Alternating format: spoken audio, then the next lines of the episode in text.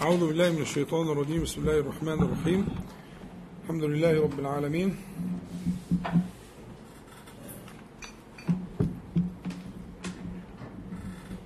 اللهم صل على محمد.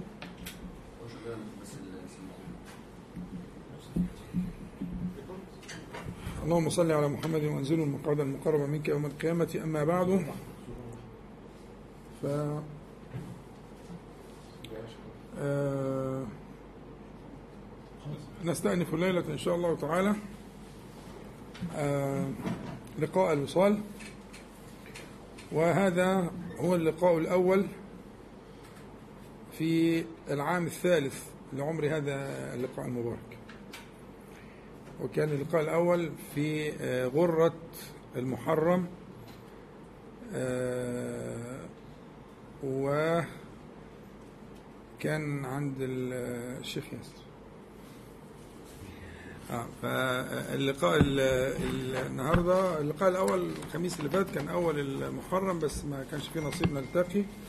لكن اللقاء الأول كان في آه، آه، غرة المحرم. آه، والآن نبدأ اللقاء الأول في هذا العام إن شاء الله تعالى. هنحاول نل- نلخص ال- اللقاء اللي فات ونضيف عليه شيئا. إحنا متدرجين في الوظائف وبحيث إن شاء الله إن الوظيفة اللي بنشرحها والذكر اللي بنتفق عليه أو العمل اللي بنتفق عليه بيخش في جدول المحاسبة اللي أنت بتتابع فيه. وإذا كان في حاجة تحب تراجعني فيها بتراجعني فيها. بس الغرض إن هذه ال- ال- الأوراد وهذه الأعمال تدخل في حيز المتابعة. المعاني الباطنة اللي بنتكلم فيها بتحيي هذه الأعمال. لكن العمل الحي يحتاج إلى رعاية ومتابعة. مم؟ يعني أنا ممكن أجيب لك كتكوت آه، نوع ممتاز جدا وصحته كويسة جدا وبعدين أنت لا تحسن تربيته. ما بتتابعوش. فهيموت. لكن آه، آه، لو ربيته التربية الصالحة و- وعملت له جو كويس وفي البرد تدفيه وفي مش عارف تطلعه في الشمس وتجيب له الغذاء المناسب وحاجات زي كده. هيديك منتج آه، يعني آه، نافع جدا إن شاء الله تعالى فما تأخذه أنت في هذا اللقاء المبارك يحتاج إلى الرعاية منك. الرعاية باستحضار المعاني الباطنة اللي بنتكلم فيها وأن يدخل في المتابعة يدخل في العمل يدخل في العمل. كل اللي بنتكلم فيه أعمال من أعمال العمل اليومي والليل من عمل اليوم والليل. ف يعني لعل إن شاء الله يكون في تنشيط لمسألة الجداول المتابعة وممكن نعمل آه، طبعة جديدة نضيف اللي أضفناه ونوزعه على حضراتكم. المهم في في النهاية انتفاعك على الحقيقة مش إنك أنت تقضي ساعة آه، آه، آه، تجد من المعاني الإيمان اللي ينتشي لها آه، حالك وتنتفع بها ثم آه، تذهب. لا هي القيمة إنك تأخذ هذه الأشياء وتضعها في آه، جدول آه، متابعة وفي آه، آه، آه، تذكر ومراقبة ومراجعة وتسألني. يعني تشوف إذا كان واجهتك حاجة آه، ما أنتش يعني نسيتها أو مش عارف تتعمل إزاي أو ما بتستحضرش المعاني اللي قلناها فيها إلى آخره أو وجدت شيئا ربنا فتح عليك به فتفيدنا به يبقى كويس إن شاء الله. لكن أذكر إن إحنا الغرض من هذه الأعمال هو أن تدخل في حيز المتابعة وجدول الإيه؟ المتابعة. في حد عنده اعتراض على الكلام ده؟ أنا روحي رياضية جدا جدا فوق ما تصوروا يعني. يعني ممكن واحد يروح قلب الطاولة كلها وأنا هبقى سعيد بيه وهتناقش معاه. بس يعني آه، آه، آه، فعلا هو ده اللقاء ده لقاء ده الغرض منه متأسس على هذا المعنى. إحنا عايزين آه، آه، التزكية تنبني على آه، معاني آه، فيها حياة بعث الحياة في المعاني الباطنة. ها؟ واخدين بال حضراتكم؟ صلوا على النبي صلى الله عليه وسلم. إحنا المرة اللي فاتت اتكلمنا على موضوع الطهارة وأنا هحاول ألخص الكلام. في بعض المعاني المهمة جدا في موضوع الطهارة ده هنعيدها ونضيف إضافات خفيفة كده بس أرجو الانتباه لها. آه، المعنى الأول إحنا اتكلمنا عن أن الطهارة آه، عبادة مستقلة تقصد لذاتها. وهي كذلك في ذات الوقت تصح بها آه، عبادات أخرى. لكن هي في ذاتها هي عبادة مستقلة تقصد لذاتها و لها من الآثار في القلب ما لها مستقلة. ثم هي تصحح عبادات أخرى كالصلاة مثلا أو كالطواف مثلا أو إلى آخره أو كمس المصحف مثلا إلى آخره. لكن هي لذاتها تقصد. يعني ممكن الإنسان يتوضأ أو يغتسل لغرض مثلا أن ربنا سبحانه وتعالى يستخرج ما في جوارحه من آثار المعاصي. يفعل ذلك ممكن يتوضأ أو يغتسل عشان يقول الذكر اللي بعد الوضوء فتفتح له أبواب الجنة الثمانية كما صح في الحديث وذكرنا. يعني أقصد آه، آه، ممكن يتوضأ ليذهب عنه الشيطان فإن الشيطان خلق من نار آه، ويذهب الغضب ما به من الغضب. وإن كان لم يصح حديث في هذه المسألة لكن قالها أهل العلم منهم ابن القيم وغيره ونص على ذلك ابن القيم. أنه مما يذهب عدوان الشيطان الوضوء يذهب الغضب الوضوء. الشاهد إنه ان ان ان أن الطهارة عموما هي عبادة تقصد لذاتها. فالمعنى ده أرجو الا ينسى. تمام؟ المعنى الثاني اللي قلناه المرة اللي فاتت ولا بأس من تكراره أن آه، آه، الطهارة آه، ولادة جديدة. خلي بالكم الكلام ده هنضيف عليه إضافة خفيفة دلوقتي إن شاء الله.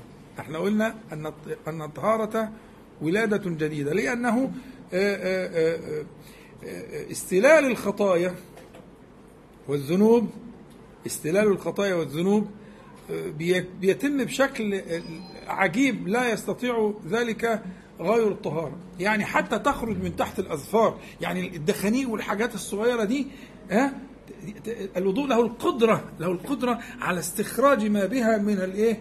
من الخطايا والذنوب. تخرجه من أصول الشعر. ها؟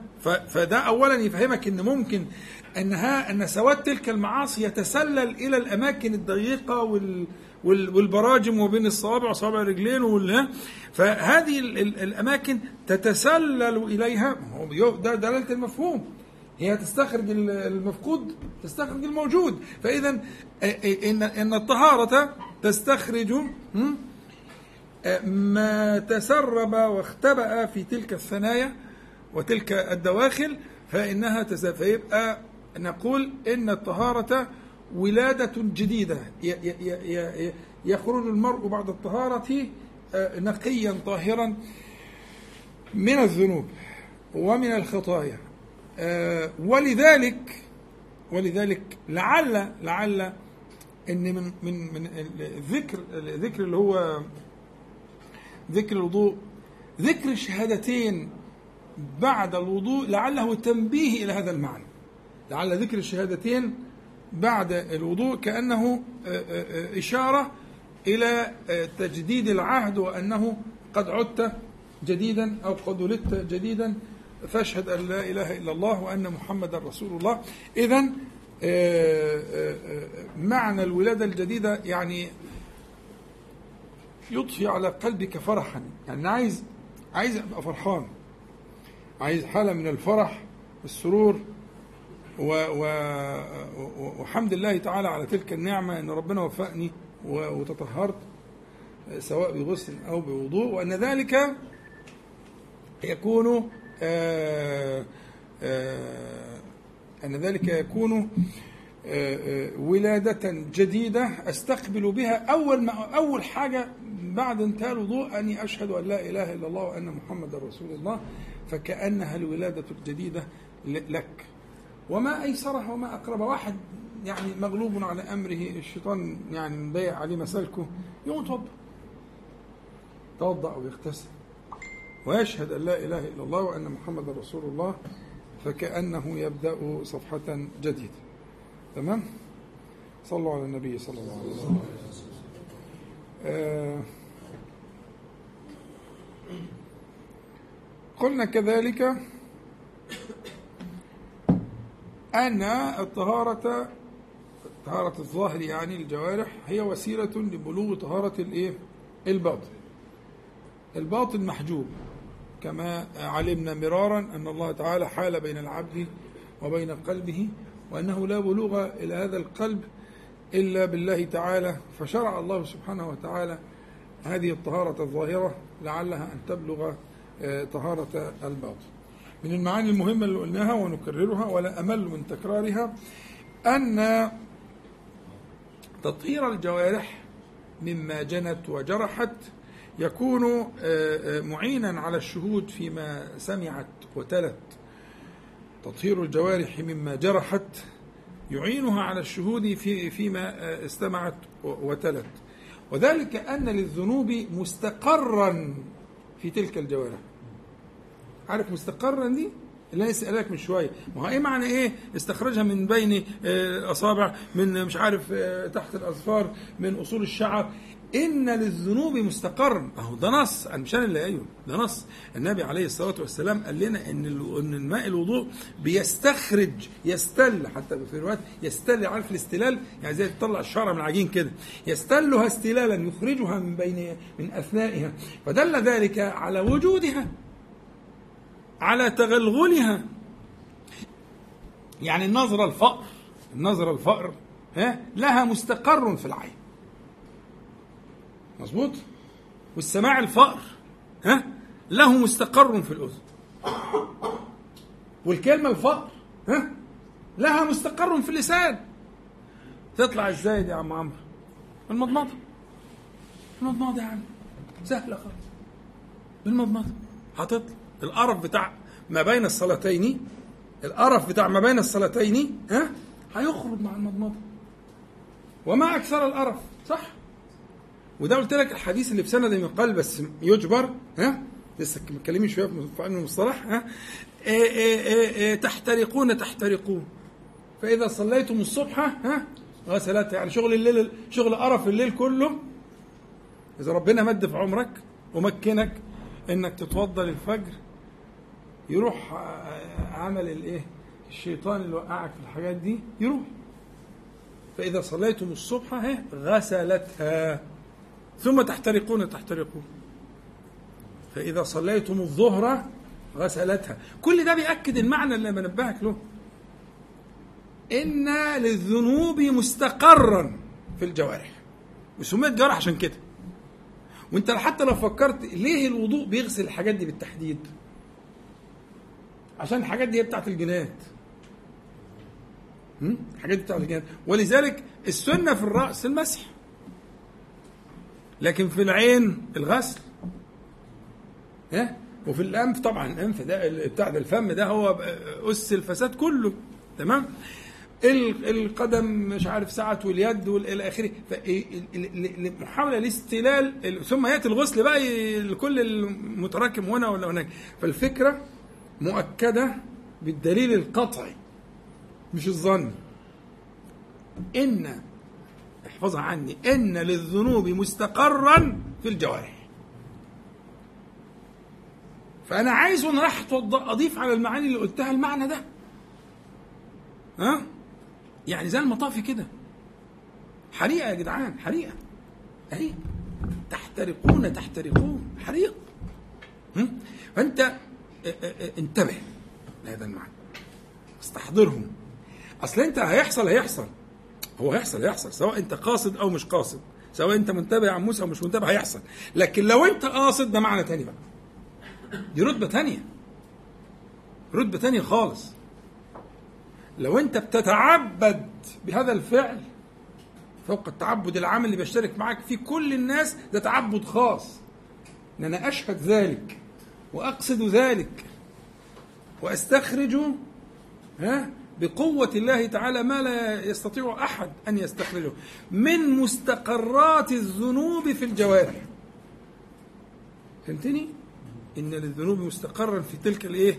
الجوارح صلوا على حضرة النبي صلى الله عليه وسلم من الحاجات اللي قلناها مهمة برضو جدا هي مسألة إن آآ آآ آآ للوضوء أو للطهارة عموما دورا في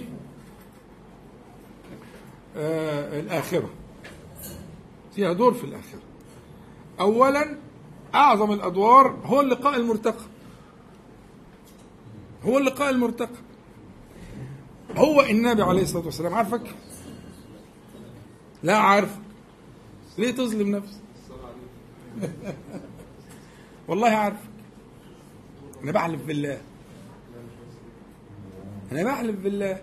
لأن في ملك أو مجموعة من الملائكة موظفة في وظيفة محددة. كلما صليت عليه صلى الله عليه وسلم وسلمت يبلغ النبي صلى الله عليه وسلم. وبيبلغه بالرقم القومي فلان ابن فلان. شو شو لخبطه هو عارفك بس عارف اسمك. ما شافكش ما شافش الصورة. هو شاف صورة أصحابه رضي الله عنه. مش كده؟ بس ما شافش صورتك أنت. لكن اسمك راح كتير. مش أنت بتصلي على النبي صلى الله عليه وسلم كتير؟ آه. بالذات لو أنت بقى من أصحاب الإيه الهمة العالية في في ورد الصلاة على النبي عليه الصلاة والسلام ده أعظم الأوراد على الإطلاق. ده آه، آه، تكفى همك ويغفر لك ذنبك. أنت عايز غير كده؟ كله بيخلص. كله بيخلص بالصلاة على النبي عليه الصلاة والسلام. بس تجمع قلبك ما تشغلش بحاجة وتفهم معنى الصلاة زي ما شرحناه. اللهم صلي أشرح ولا الناس بتزعل لما بعيد. يعني أن تسأل الله تبارك وتعالى أن يرفع قدره وأن يعلي ذكره وهو كذلك. الله طب ما هو كذلك أنا بسأل ربنا ليه؟ هو أمر حاصل حاصل. لا يا ابني ده أنت شرف ليك إنك أنت تطلب كده تطلب الحاصل. شرف ليك أن تكون ممن سأله وهو حاصل حاصل. ده ليك أنت مش لهو. لما تساله سبحانه وتعالى أن يرفع قدره وأن يعلي ذكره دي الصلاه معنى الصلاة كده تمام؟ فإنه لك وليس للنبي صلى الله عليه وسلم. لأن الله رفع قدره بنص القرآن. ورفعنا لك ها؟ آه بنص القرآن. مظبوط؟ عسى أن يبعثك ربك مقاما محمودا. خلاص انتهى. وعسى في الرجاء عند الله تعالى ده المحقق. يعني عسى في جناب الله تعالى. دي محققات. طب ما هي حاصلة حاصلة. أمال بقول ليه؟ عشانك يا حبيبي عشانك أنت. عشان تبقى أنت قلت الكلام ده ولعلك أن ينفعك يوما ما. ها؟ طب وسلم. اللهم صل وسلم. ها؟ آه، تطلب السلامة. سلم يعني سلمه. وإحنا قلنا السلامة خمس مراتب. السلامة له في حياته صلى الله عليه وسلم. وقد انتهت دي كان الصحابة. السلامة له في قبره في برزخه وهو حاصل آه، هو قائم يصلي في قبره صلى الله عليه وسلم. كما صح في حديث مسلم. الأنبياء كلهم مش النبي صلى الله عليه وسلم دي مش خصوصية للنبي. كل الأنبياء أحياء في قبورهم يصلون كما في صحيح مسلم. تمام؟ ثم السلامة له في الايه في القيامة في البعث. كله بيخلع. لست لها لست لها لست لها حتى تأتي للنبي صلى الله عليه وسلم. قل أنا لها أنا له. ويسجد تحت العرش. يبقى السلامة له وهي حاصلة. ها؟ في الإيه؟ ثم السلامة في في رتبته ومنزلته في الآخرة عند ربه سبحانه وتعالى وهو المقام المحمود. تمام؟ الخمسة بقى جميل دول أربعة. ها؟ الخمسة دي ما تغيبش عن ذهنك أبدا. السلامة له في شرعه وأمته. وتقول وسلم خمس أشياء. تدور على قلبك. واختارهم الخمسة دي. السلامة له في شرعه أن يحفظ الله تعالى شرعه؟ وأن يحفظ دينه صلى الله عليه وسلم وأن يحفظ سنته صلى الله عليه وسلم وأن يحفظ أمته. لأن ده كان الشغل الشاغل لحضرة النبي صلى الله عليه وسلم أمته كانت شغله الشاغل شغله الشيء أمتي أمتي أمتي أمتي ها؟ فده معناها إيه؟ اللهم صل وسلم مظبوط؟ وبارك. البركة آه، آه، هي نفس الفكرة والنماء والزيادة من غير أسباب ظاهرة. فيبارك في آه، سنته صلى الله عليه وسلم وفي أمته وفي شريعته صلى الله عليه وسلم فتكون شجرة مباركة تثمر دائما الخير الناس طب يا عم ما هو ده حاصل. يا ابني ما لسه قايل لك. أنت تسأل الحاصل ليه؟ ده ليك مش له. عشان تنضم في سلك الإيه؟ الذين سألوا ذلك. أنت تحتاج إليه. يبقى دي إيه؟ يعني عرجنا كده مسألة الصلاة على النبي عليه الصلاة والسلام. فإحنا بنقول إنه اللقاء المرتقب يوم القيامة مع النبي صلى الله عليه وسلم اللي هو آه، آه، آه، بطاقة التعريف اللي هتميزك لأن الناس أغلبها مش هيكون معاهم البطاقة دي. وما أكثر الناس ولو حرصت بمؤمنين وما يؤمن أكثرهم بالله إلا وهم مشركون. إذا فالغالب مش هيبقى معاه بطاقة التعريف دي. بطاقة التعريف دي مع طائفة منهم وكمان هيتفرزوا تاني. يعني في ناس معاهم البطاقة دي وهيتردوا. فاهمين؟ يعني يوم القيامة الناس كتير كتير قوي تريليونات. لا يعلمهم إلا الله. من لدن آدم إلى يوم القيامة. وحالة رعب وحفاة عراة غرلة كما بدأنا أول خلق نعيده. والأرض ما فيهاش حاجة عالية. عاملة زي زي القرصة البيضاء طبق. ما فيش فيه جبل ما فيش فيه تبة ما فيش فيه نخلة ما فيش حاجة الواحد يدار ولا حاجة يستر نفسه يستخبى يتوه في الزحمة. مفيش كلام من ده. أرض المحشر كالقرصة البيضاء. الناس جميعا منكشفون لكن لا يشتغل أحد بغيره لما هو, لما هو فيه. ينظر بعضهم لا لا ينظر بعضهم إلى بعض. ف في, في, في هذا الحال الشديد.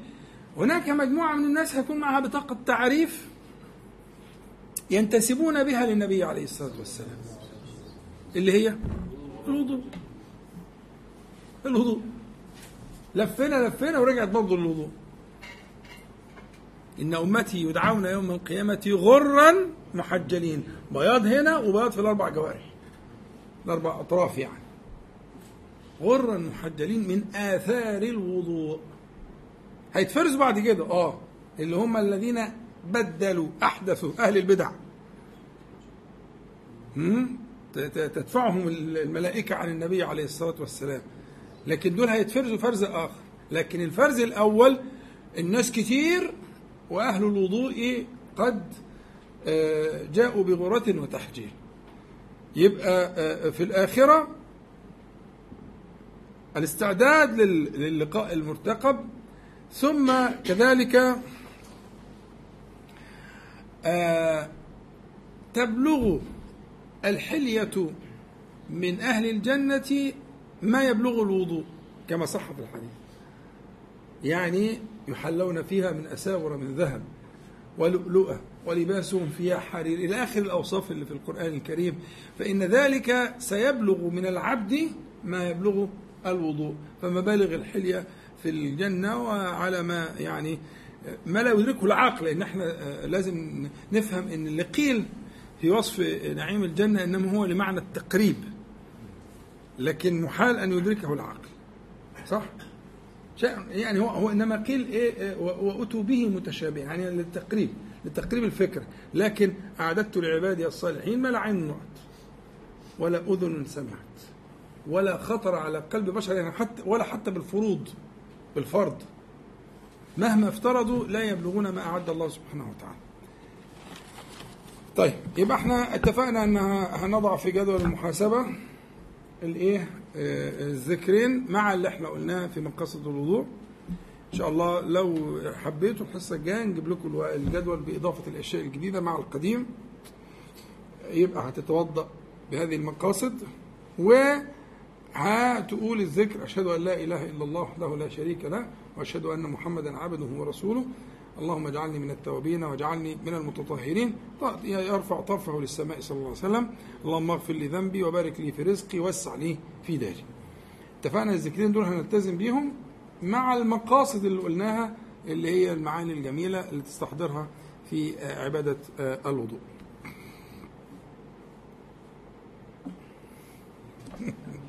الله بقى هعمل إيه؟ مش عارف أعمل إيه بصراحة. ها؟ لا بعد قبل الدعاء بعد قبل الشهادتين. يرفع طرفه إلى السماء صلى الله عليه وسلم ويقول إيه؟ أشهد أن لا إله إلا الله وحده لا شريك له وأشهد أن محمدا عبده ورسوله. طيب. آه توضأ وهيتحرك للإيه؟ للمسجد يخرج يعني يخرج وقال الذكر ويخرج لل لل للمسجد علشان إيه يذهب للصلاة إحنا قلنا قبل كده إن دعاء الخروج من البيت أنه إذا خرج من البيت عموما ها في لكل حال هيقول ذكر وبعدين إذا كان يقصد المسجد هنزود ذكر تاني يبقى في ذكرين يبقى إحنا هنلتزم بذكرين. ذكر الخروج عموما ده في كل وقت في كل وقت كل ما تخرج من بيتك أن تقول هذا الذكر عموما. فإذا ذهبت إلى المسجد هذه يبقوا ذكرين يبقى الذكر الخروج مع ذكر الإيه؟ المسجد. فذكر الخروج عموما اللي هو هيبقى برضه من ذكر الذهاب للمسجد كما اتفقنا هو قول النبي صلى الله عليه وسلم كما رواه ابن عباس في الحديث الشهير لما بات عند خالته ميمونة فلما خرج النبي صلى الله عليه وسلم للفجر سمعه يقول بسم الله توكلت على الله ولا حول ولا قوة إلا بالله. يقال له يعني إيه يقال له؟ يعني من قبل الله تعالى تقول له الملائكة بأي كيفية كانت يقال له كفيت ووقيت وهديت.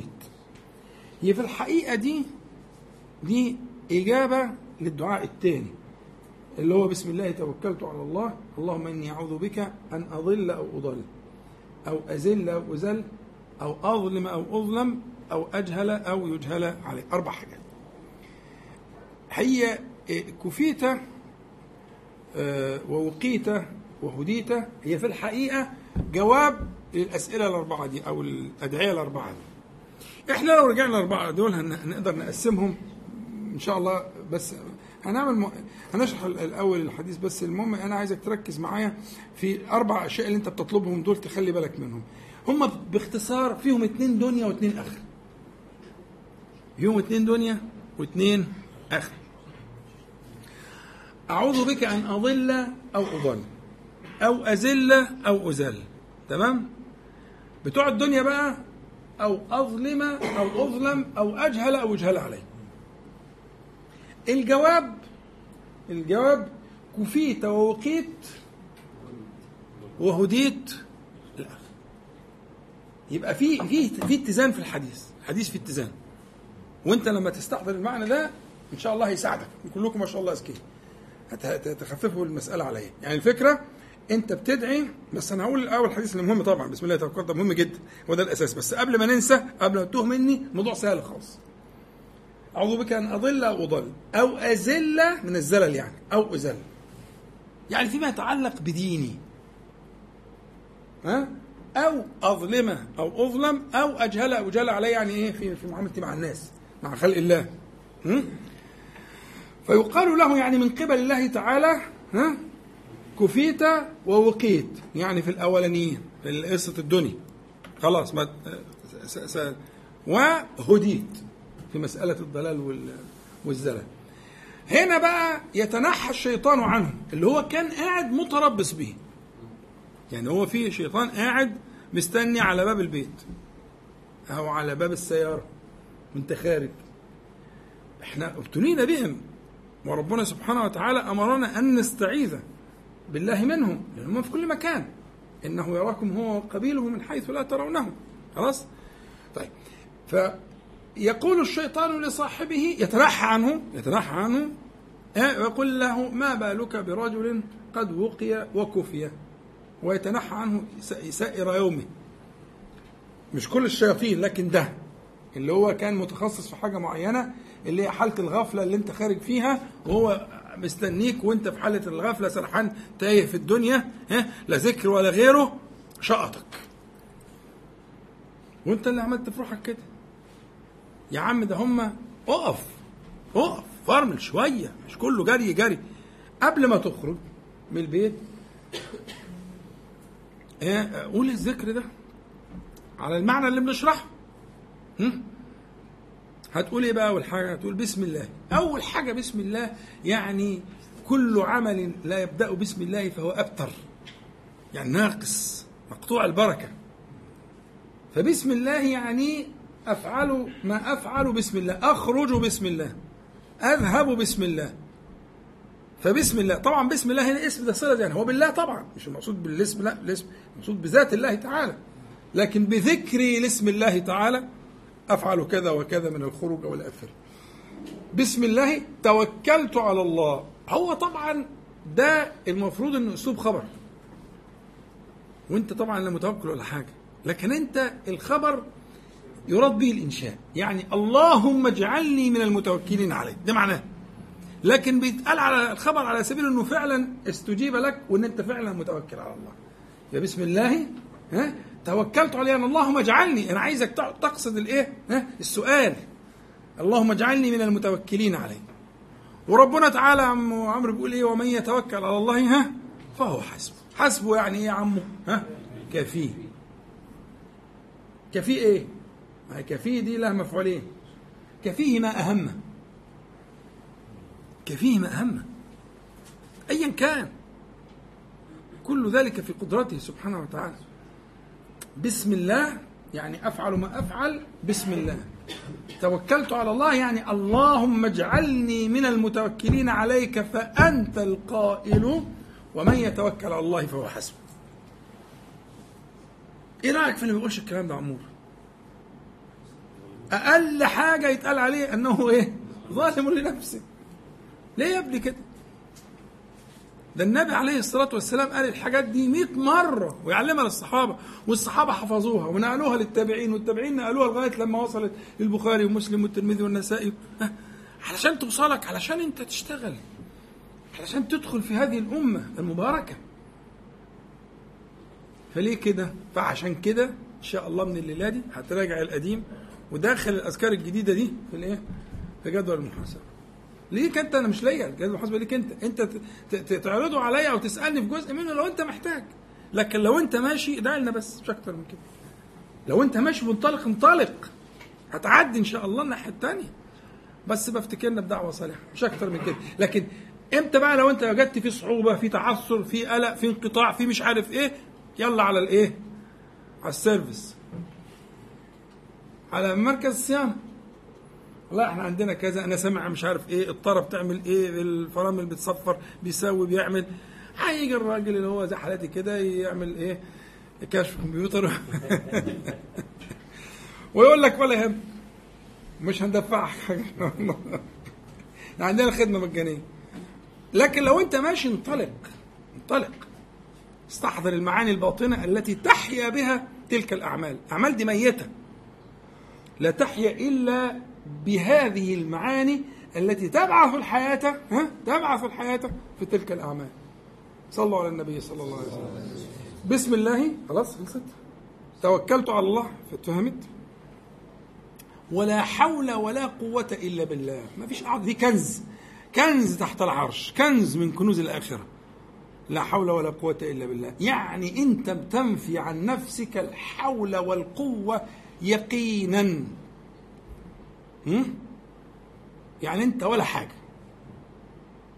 مش كده؟ انت ولا حاجة. بغير الله تعالى ولا حاجة. لا فعل ولا ترك. لا حول ولا قوة لا تحول عن معصية الله تعالى ولا قوة على طاعته. يعني لا قادر تسيب. ولا قادر واحد مش مش لا قادر يسيب عادة سيئة. ولا قادر يعمل حاجة صالحة إلا بالله. بيعترف كده. بيعلن كده وهو خارج. بسم الله توكلت على الله ولا حول ولا قوة إلا بالله. ثم يقول اللهم إني أعوذ قلنا أعوذ بمعنى التجئ وتحصن وادخل في الحصن. وضربنا المثل كتير قبل كده اللي قاله الإمام الغزالي وغيره إنه الذي يتحصن بقلب حاضر كالذي يرى أسدا مفترسا فيدخل في حصن بجواره ويغلق الحصن ويقول أعوذ بهذا الحصن من ذاك الأسد. ده اللي قلبه حاضر اللي مستحضر معنى كلمة أعوذ. التجئ أتحصن؟ والذي لا يستحضر ذلك كمثل الذي وقف بجوار الحصن أمام الأسد وقال أعوذ بهذا الحصن من ذاك الأسد ولم يدخل. سيفترسه عدوك سيفترسه هو هو مش مش عايز توصية. لكن من من من تعوذ بالله عاده من تعوذ بالله عاده حاشاه سبحانه وتعالى. مجير المستجيرين جل جلاله عز جاره جل جلاله من استجار بالله أجاره. فالمتعوذ معاذ قولا واحدا بس يقصد كده بقلبه.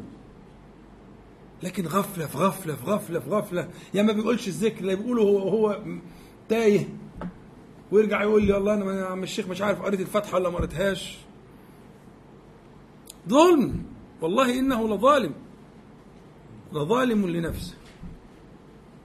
يبقى إيه؟ ولا حول ولا قوة إلا بالله. اللهم إني أعوذ بك أن أضل أو أضل أو أزل وزل دل الضلال معناه التوهان زي ضل الماء في اللبن أو ضل اللبن في الماء. لما تضيف الماء على اللبن ما تلاقيش أثر للمية اللبن عمال يزيد يزيد يزيد وطبعا بيغشوا اللبن بالشكل ده. أو حتى مش بيغشوه في بعض أنواع الأكلات بيخففوا اللبن. يوم اللبن يتحط عليه مية. فهي كده يقولون ضل الماء لما دخل كده وانتهى ملوش اثر فاذا ذهب بغير أثر يقولون ضل. فالضلال معناه كده إنك تتوه في الدنيا. تتوه في شهواتك ومطامعك ومراداتك في الفاني. تتوه. تذوب كما يذوب الملح في الماء كما يضل الماء في اللبن. ها؟ أعوذ بك. يعني أتحصن. بك. أن أضل أو أضل. يعني أن أضل بذاتي أو يكون غيري سببا في ضلالي. يعني نمشي ورا واحد كده من العمل اللي هم بقى إيه؟ أئمة الضلال. أو أزل أو أزل. نفس الكلام الزلل الخطأ. خطأ يعني مجانبة الصواب ومجانبة الشرع والأحكام الشرعية. يبقى أن تذهب بعيدا بالمقاصد الفانية وتذوب في مقاصد الدنيا ده الضلال تذهب عن عن غير هدى بغير نور ها أن يضيع العمر والأيام والسنين تضيع من غير آآ آآ نفع ولا بركة. هذا هو الضلال. والزلل معناه مجانبة الإيه؟ الصواب مجانبة الشريعة مجانبة ما يرضي الله سبحانه وتعالى والبعد عنه والانزلاق ها زلت قدمه بالزاي مش بالذال. الذل حاجة تانية. الزلل اللي هو زي, واحد تزل فتزل قدم بعد ثبوت يعني تيجي على الصخرة اللي ويروح متزحلق كده وهو ده الزلل. فيبتعد يبتعد عن الجاد عن الطريق.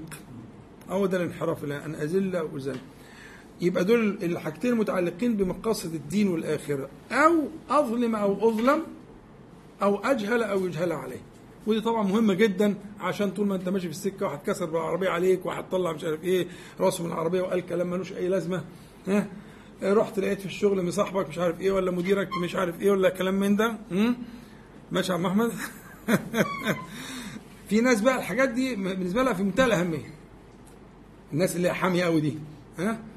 يعني الذكر ده مثلا يقعد يمصمص فيه يقوله بمزاج. ها؟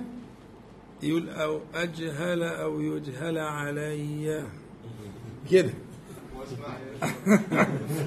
صحيح. ما هو الناس مختلفة. في ناس طباعها كده. حامي أي أي حد يعمل له أي حاجة تبص ليه؟ يا عم. اعمل كده حقك عليه.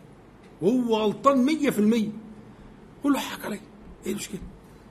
أنت هتكسب كتير كده.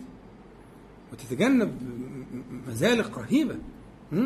برضه اللي هيعينك ها؟ إن أنت وأنت خارج تقول إيه؟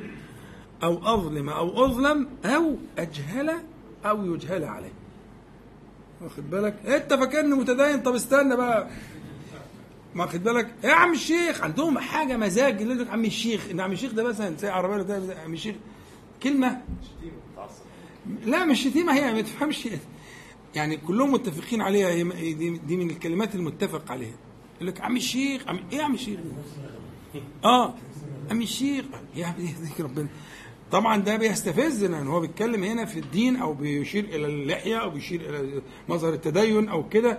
فأنت تسخن بقى آه تدافع عن الدين. واخد بالك؟ وتكون النتيجة لا لا لا اطلاقا. هذا من الجهل. اعمل له كده. حقك عليا يا عم. بالكسف. أنا شخصيا بعمل كده. وبجد أحيانا ردود فعل غريبة جدا. غير متوقعة. أنت بتصب ماء على تلك النار. نار الشياطين. هو جاي ما عمال صاحبك ينفخه. وأنت بقى لكن الحمد لله أنت ربنا أكرمك وقلت الذكر قبل ما تخرج. فانت في في الرعاية وفي وفي في الصيانة. تمام؟ يبقى ده الذكر الخاص بالخروج من البيت وهيبقى مع المسجد. يبقى أنا خارج المسجد أقول الذكر ده وهقول إن شاء الله طيب وهقول إن شاء الله الذكر الآخر اللي هنقوله بعد الفاصل اللي هو ذكر الخاص بقى بالمسجد. آه، إن شاء الله ناخد فاصل قصير ونعود إن شاء الله بعد كده للإيه لبقية بتاع الذكر. نسأل الله تعالى آه، القبول. اللهم صل على محمد وانزل المقام المقرب منك يوم القيامة الحمد لله. تفضل. أعوذ بالله من الشيطان الرجيم. بسم الله الرحمن الرحيم. الحمد لله رب العالمين. اللهم صل على محمد وأنزل المقعد المقرب منك يوم القيامة. أما بعد ذكرنا في في الخروج من البيت أنك آه، آه، تقول الذكرى وتستحضر تلك المعاني التي بيناها. ثم إذا كنت متوجها إلى المسجد تقول هذا الذكر المتقدم ثم تقول ذكر يخص التوجه إلى المسجد. وهو قولك قول النبي صلى الله عليه وسلم اللهم اجعل في قلبي نورا وفي لساني نورا وفي سمعي نورا واجعل في سمعي نورا واجعل في بصري نورا واجعل من خلفي نورا ومن أمامي نورا واجعل من فوقي نورا ومن تحتي نورا اللهم أعطني نورا. الرواية دي رواية مسلم. الرواية دي رواية مسلم. في صحيح مسلم. البخاري في الدعوات له رواية شبيهة بس فيها فرق في يقول وعن يميني نورا وعن شمالي نورا يبقى دول الصحيحين. تمام؟ وبعدين في روايات في غير الصحيحين فيها ألفاظ تانية كتير. ها؟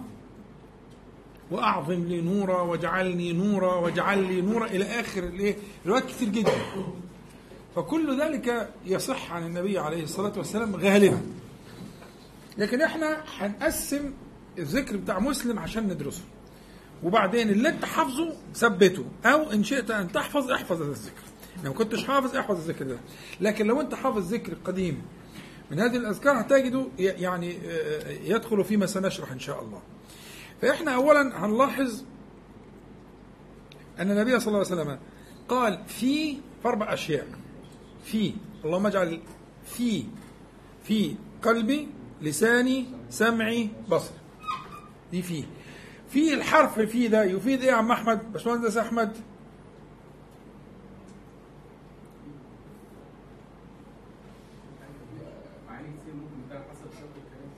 الأصل. بيقول لك على الأصل دور. مش يقول لك كده؟ أنا بس بصحصحك.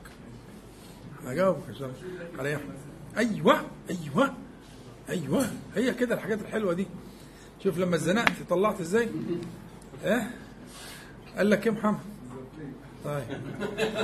قل له قل له قل له عسى أن ينفعك يوما. عسى أن ينفعك يوم السبت.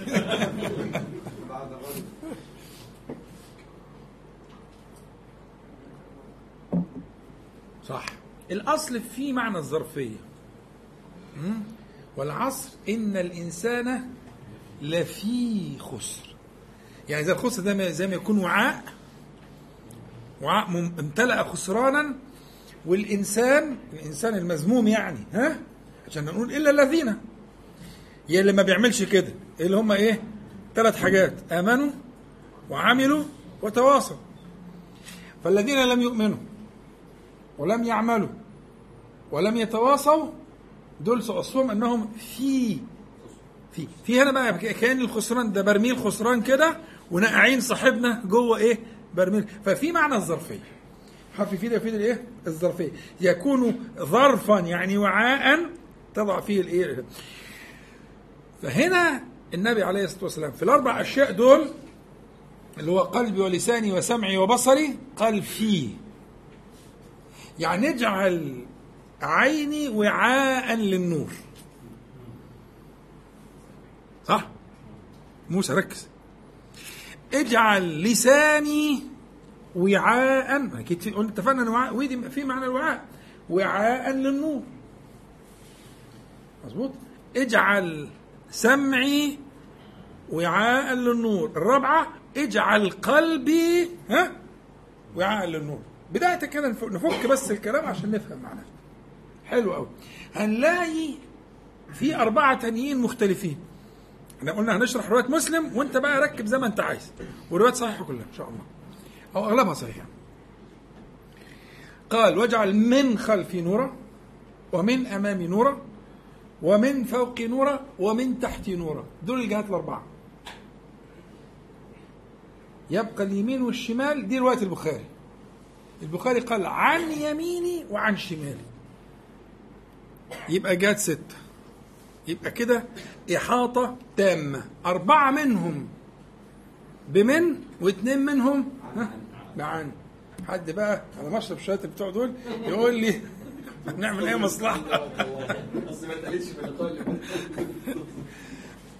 طيب فهمنا إن في الظرفية وفهمنا معنى الظرف. الوعاء للنور. بقى عندك عندك أنت أربع أوعية للنور. عندك أربع اوعيه للنور مفهوم؟ طيب أبو حميد ركز بقى معايا. في فهمناها؟ طيب ال ال ال ال- الجهات الأربعة الاولانيه في رواية مسلم اللي هو من أمامي من خلفي من فوقي من تحت. تفيد إيه من دي؟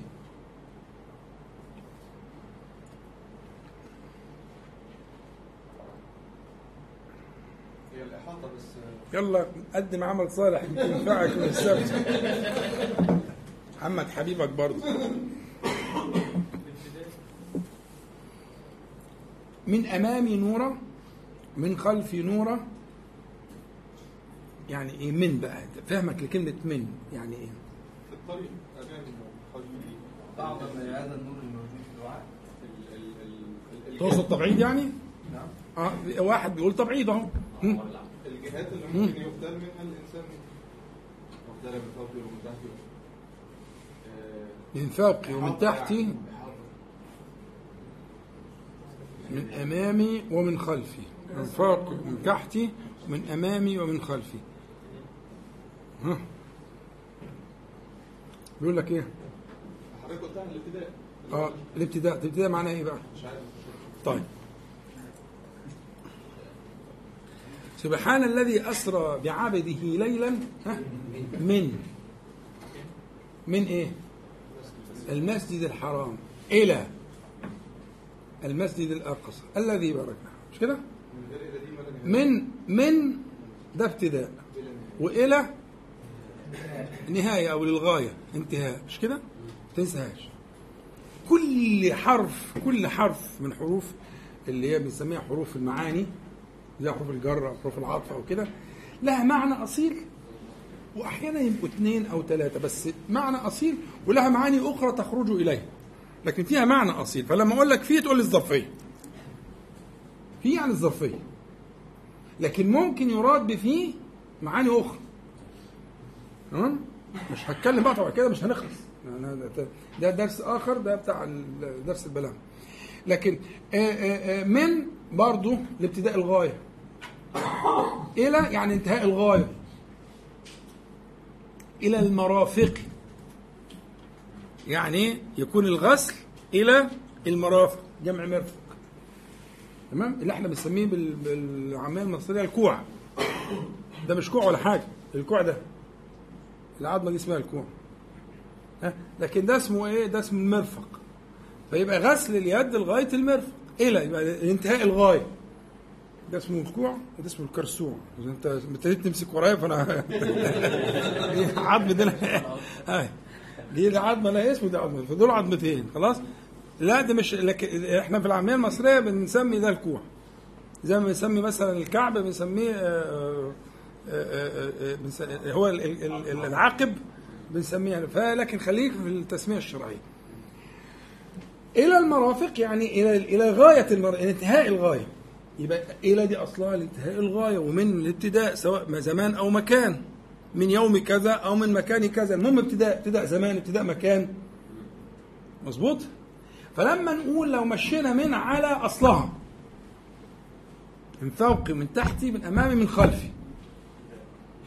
ابتداء. مظبوط؟ أن يبتدئ النور من أمامي. ابتدئ النور من خلفي. ابتدئ النور من فوقي ابتدئ النور من تحتي أنا عايزك تخش معايا في الصورة اللي بيرسمها الدعاء ده. الدعاء ده بيرسم صورة بديعة جدا صورة بيانية في منتهى الجمال. ممكن تبقى أنت نفسك المسافة طول المسجد عشان تقعد إيه تتفكر وتقوله مرة واتنين. عشان تعيش الجو بتاعه. واخد بالك؟ يبقى الأول الوعاء قلنا م? ثانيا من الابتدائية؟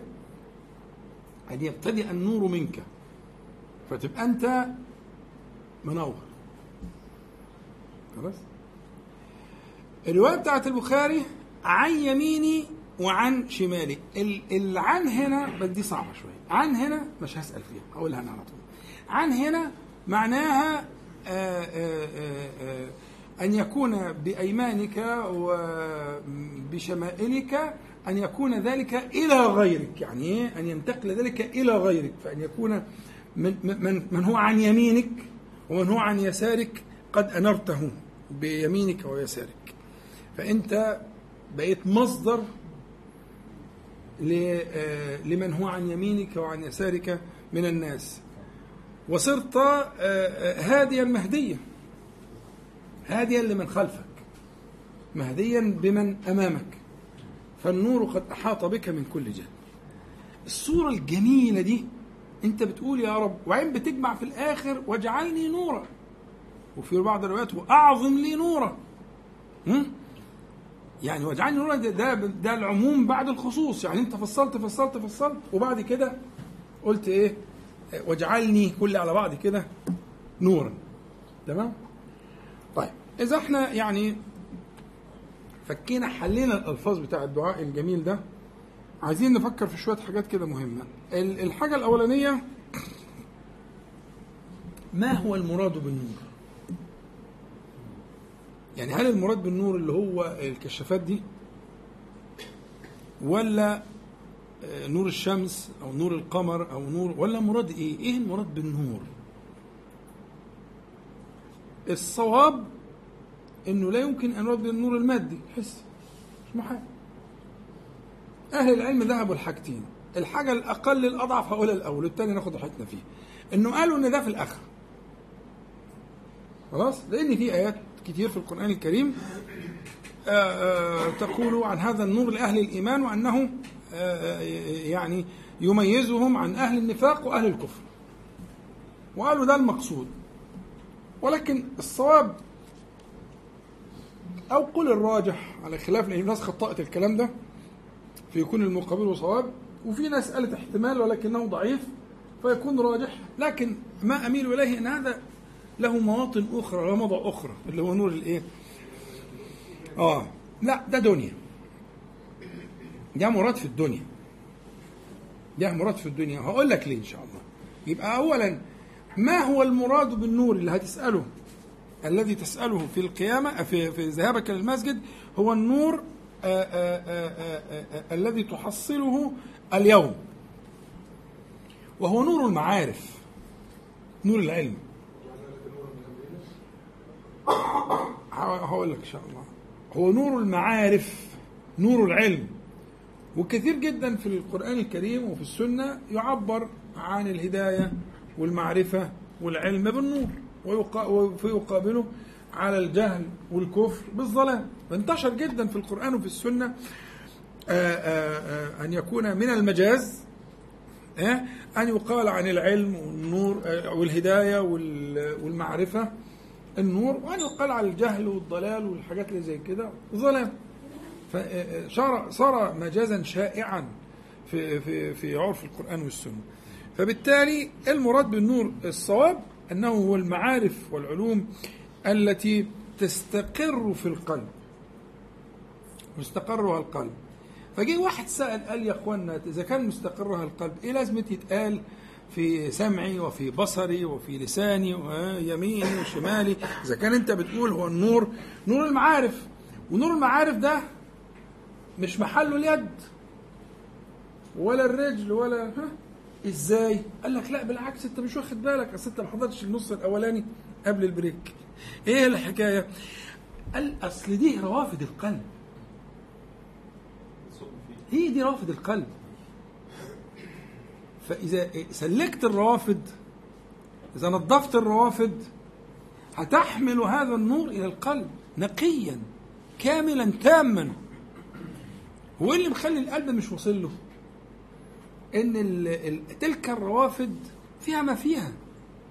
فيها ما فيها. افتكر الكلام اللي قلت لك قبل الفاصل قلنا إيه؟ إن للذنوب مستقرا في الجوارح. فأنت لما اتوضيت كويس سلكت. المجاري سلكت. هذه الروافد طهرت. مش بي- بيعملوا حاجة اسمها تطهير الترع والمش عارف إيه والكلام زي كده. دوريا عشان يستمر الماء يصل إلى الأراضي ويزرع وي... ها؟ لابد من تطهير المجاري المائية ليصل الماء وتصل الحياة إلى الموضع البعيد. فأنت محتاج فأنت استحضرت ذلك في وضوئك فالآن تقول اجعل في قلبي نورا أيوه بس هيوصل إزاي؟ القلب ده لا لا, لا يصله إلا آه، آه، ما ما يأتيه من الجوارح. يعني القلب مفيش حاجة بتخش عن طريق مثلا الجلد مثلا آه، ولا بنحقنها في الوريد. لا لا لا لا.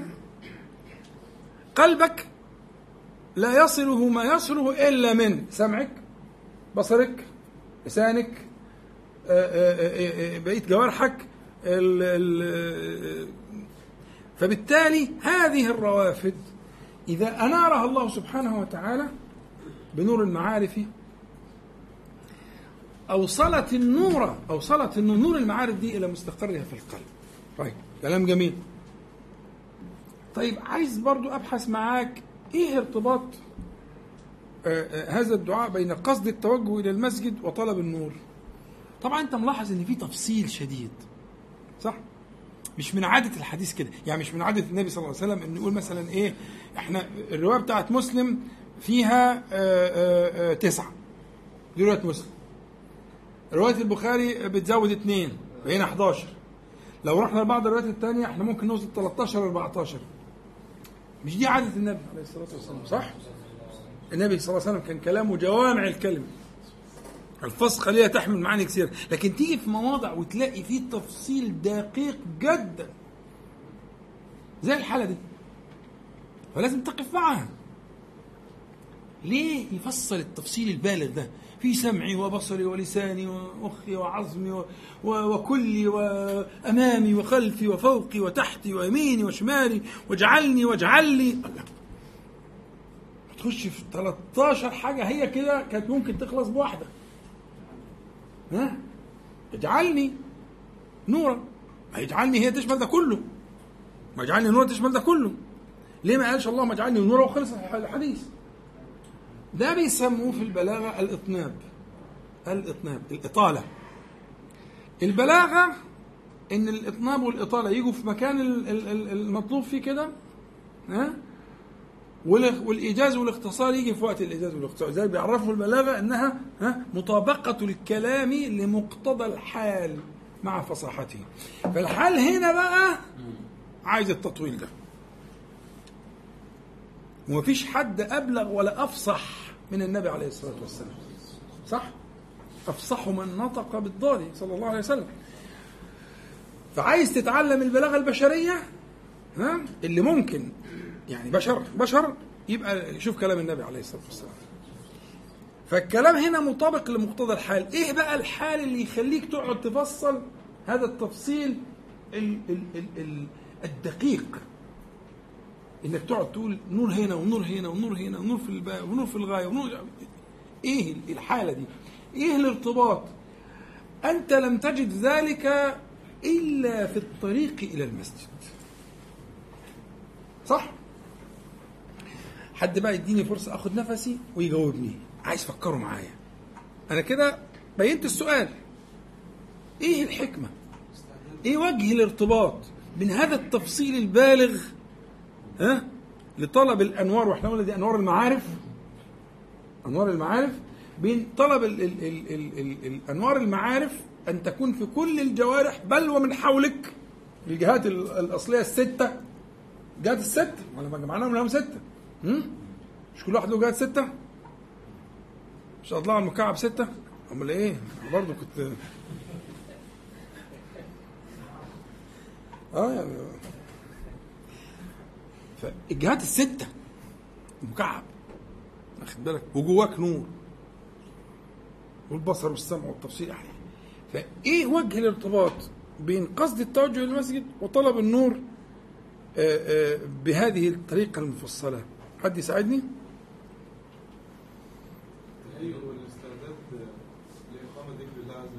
كويس ممتاز.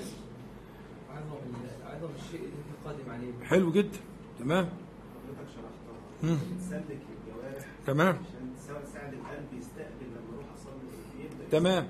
يعني انت رايح لمركز التموين الأعظم. تمام؟ يعني لن تجد مركزا للتموين يشبه هذا المركز. روح زي ما تروح صلي بالليل صلي بالنهار إلا دي عارف أنا جبتها منين؟ لأن الله افترضها ولا يفترض إلا أحب الأشياء إليه. فلما حبها ورضيها وبارك فيها جعلها فرضا. فما تيجي مثلا تصلي بالليل ما تنفعش تقول إيه الدعاء ده؟ أنت مش فاهم حاجة. لا الليل ده له وظيفة تانية؟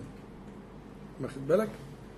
لما تيجي تصوم رمضان ما ينفعش تقول الكلام ده. طلعت تزكي ما راح تحج ما تقولش الكلام ده. الكلام ده له اللي رايح لمركز التموين الأعظم الذي لا يشبهه مركز ولا طريق يبلغك هذا المراد.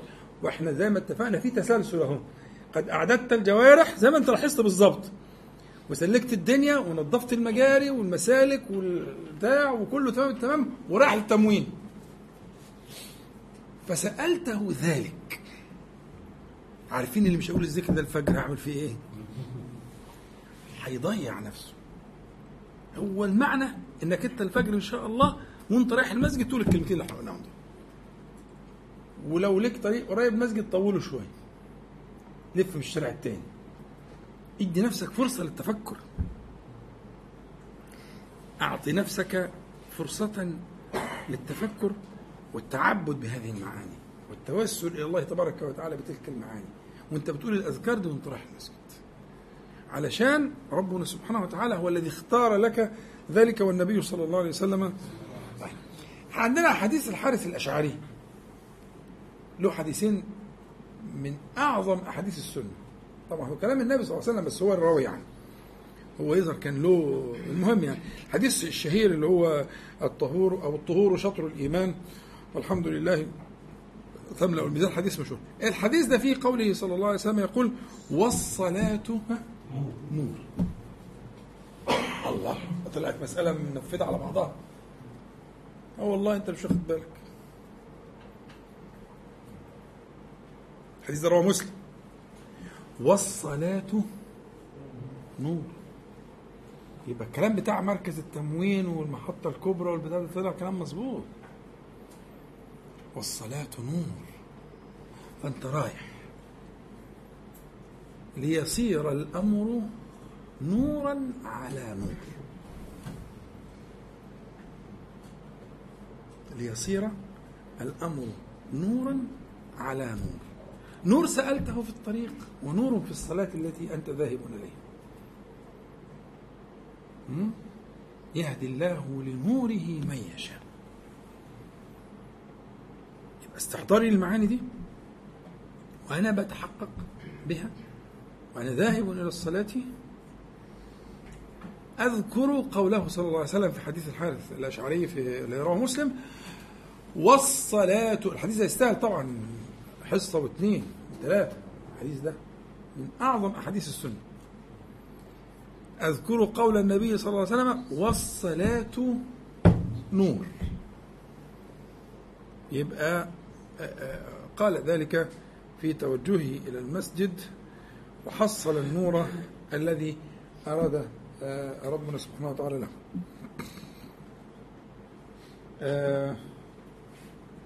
ده استئناف جديد. طيب. إيه هنقول ذكر دخول المسجد؟ ده ده إحنا في الطريق دلوقتي تمام؟ هنوصل المسجد هنقول إيه؟ فناخد إذن الأول نشوف نتكلم ولا يعني خمس دقايق لا ما يكفيش. خمس دقايق ما يكفيش لأن ذكر دخول المسجد ده فيه روايات كتير وإحنا مختارين رواية وعايزين نشرحها بأمانة عشان برضو نبلغ المراد من دخول تلك العتبة. وفيها بقى من الاسماء والصفات. ده كان جزء الجزء اللي كان فيه آه، آه، ذلكم الله ربكم. لأنه هو أعوذ بالله العظيم وبوجهه الكريم وسلطانه القديم. من الشيطان الرجيم.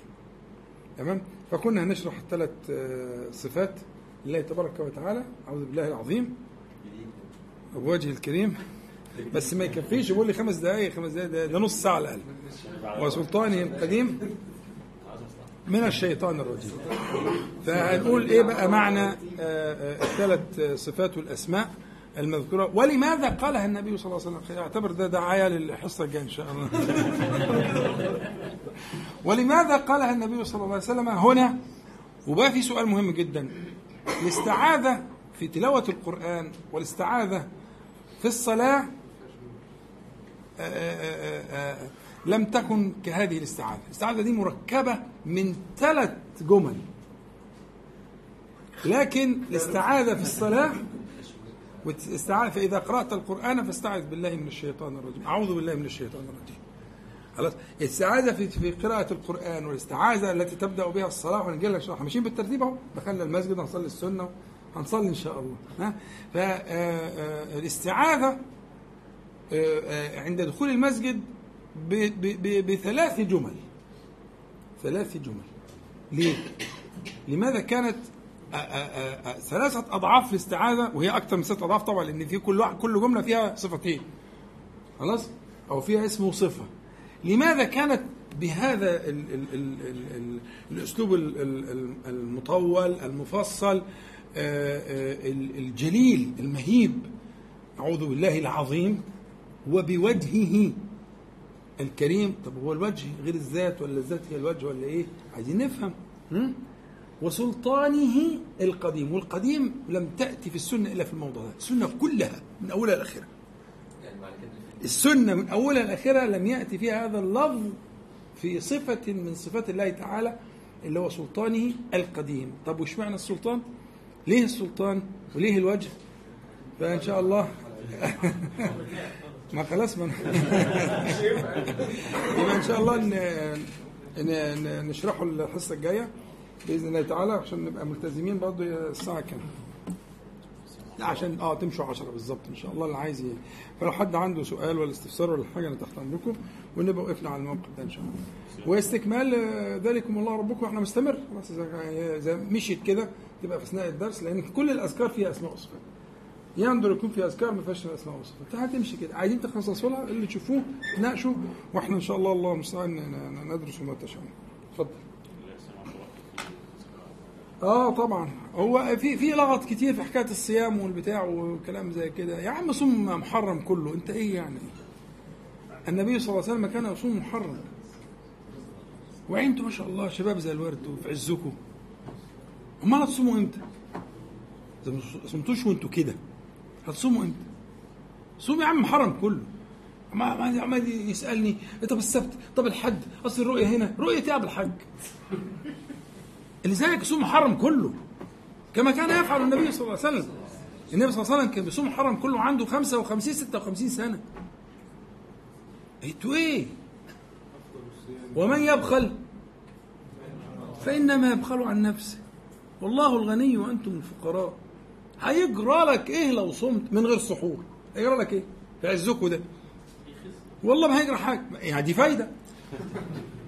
فانا مش فاهم. يعني حكاية الصيام دي رام محرم يا شباب. اللي ما صامش خلاص انوي الصيام من الليلة دي واسرد لغاية لما تخلص محرم. أنت تفطر في محرم يوم ولا حاجة عشان كان لا يصوم شهرا آه، كاملا إلا رمضان عليه الصلاة والسلام. فلو صمت محرم إلا يوما يبقى أنت كده على السنة. مظبوط. ده فعل النبي صلى الله عليه وسلم. خير الصيام هو آه، صيام شهر الله المحرم بعد الفريضة بعد رمضان زي كما خير الصلاة صلاة الليل بعد الفريضة. فخير الصيام هو الصيام المحرم. فده يكون خير خير يعني أعلى اجرا و- ومحبة عند الله تبارك وتعالى. فمحرم إنه توكلوا على الله وأنتم كسبانين إن شاء الله. بالنسبة للمسألة هي المسألة ان في رؤية مختلفة. والرؤية المختلفة دي إحنا مش عارفين سببها إيه. هل بيشوفوا فعلا ولا بيشوفوش؟ هم ماشيين على الحساب الفلكي ولا بي- بيطلعوا يشوفوا فعلا الهلال؟ مش عارف محدش عارف. مفيش عندنا أدلة قاطعة على كده. على كل الخميس كان آه، آه، آه، آه، المحرم في بعض البلاد والجمعة كان أول المحرم في بلدنا وبلاد أخرى. تمام؟ فبالتالي يبقى الخميس النهاردة في تلك البلاد هيبقى ثمانية ما هو خميس واحد خميس ثمانية. يبقى بكرة تسعة. الجمعة. يبقى على الناس اللي عندها أول الشهر كان خميس يبقى صيام التاسع والعاشر والحادي عشر ده أعلى رتب الصيام. وده كلام سيدنا ابن عباس رضي الله عنه. النبي صلى الله عليه وسلم قال لئن عشت إلى قبل أصومن التاسع. يعني مع العاشر. وابن عباس آه، أفتى بأن صيام الحادي عشر احتياط. علشان ما يروحش منك إيه برضه حكاية الايه الرؤية والكلام ده. لأن لأنه يوم نفيس يوم نفيس يكفر سنة. يكفر سنة. ها؟ فيوم نفيس أنت بتختم آه، السنة بصيام يوم يكفر سنتين. وتبدأ السنة بصيام يوم يكفر سنة. يا جدعان إيه البخل ده؟ ما تصوم العشر أيام بتوع الحج كلهم. عشان يعني يفرض ما رؤية مش مظبوطة مظبوطة مش عارف إيه. وأيام ما من عمل ما من أيام العمل الصالح فيها أحب إلى الله تعالى من العشر. قال ولا الجهاد؟ قال ولا الجهاد. مش عارف أنا البخل ده إيه خلي عندك همة وعزيمة وما تخافش. اللي بيجيب الصداع ربنا سبحانه وتعالى واللي بيشفي من الصداع ربنا سبحانه وتعالى. اللي بيجيب القوة ربنا سبحانه وتعالى واللي بيرفع القوة ربنا سبحانه وتعالى. خايف من إيه؟ وانت مع ربنا ما تخافش من حاجة. أو عايز تخاف على الحقيقة خاف من نفسك. لو كنت عايز تخاف يعني. خاف من نفسك.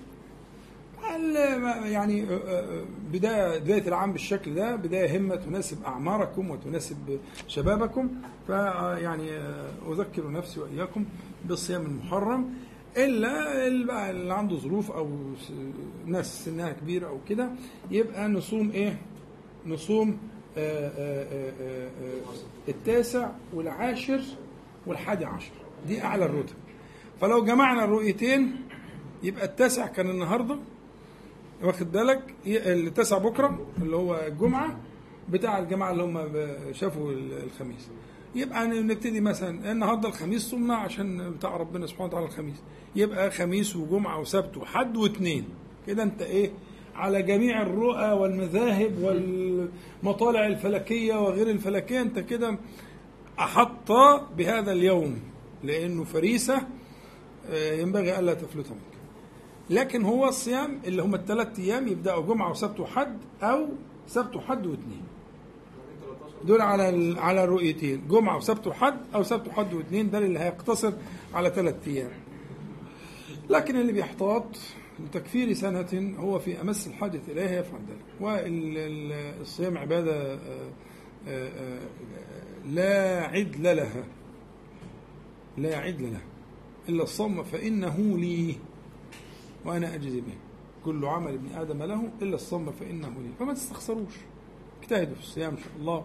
وفدتوا في كده في شبابكم. وانتوا كسبانين إن شاء الله. اتفضل. وعين الشتاء عم عمال يخش. النهار عمال يقصر ده انت صباحك مساك. ما وصلناش لكياك يعني بس هو إيه صباحك مساك. على تبتدي النهار تلاقي اليوم النهار خلص.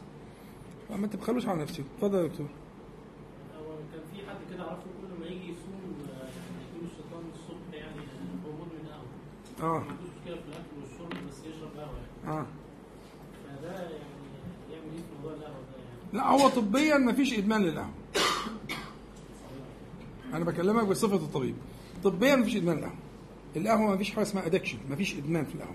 لكن في تعود في تعود زي السيجارة كده. دي دي تعود دي عادة. في عندنا حاجة في الطب اسمها bad habits العادات السيئة.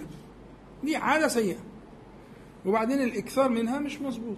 آه، ف يعني إذا استطاع إنه يشرب فنجان قهوة ده في السحور يبقى كويس. إيه المشكلة؟ ما كانش يا أخي طب ما آه، آه، تتحمل في سبيل الله. ما لازم يكون في لازم يكون تدفع ثمن ما انت اصلك انت عايز حاجات غالية قوي. ألا إن سلعة الله غالية. ألا إن سلعة الله الجنة. واحد عايز يتجوز بنت السلطان. طب فين مهرها يا عم كلام مش هينفع. أنت عايز طلباتك عالية فما فيش مانع. بالعكس ده أجره كبير. اللي هو متعود وبيصدع ودماغه بتوجعه كده مش ممكن ده أجره زي واحد ما بيحسش بالحاجات دي. يعني الذي لا يشعر بالصداع أو كده آه، غير اللي بيشعر بالصداع والألم وكده فأجره كبير.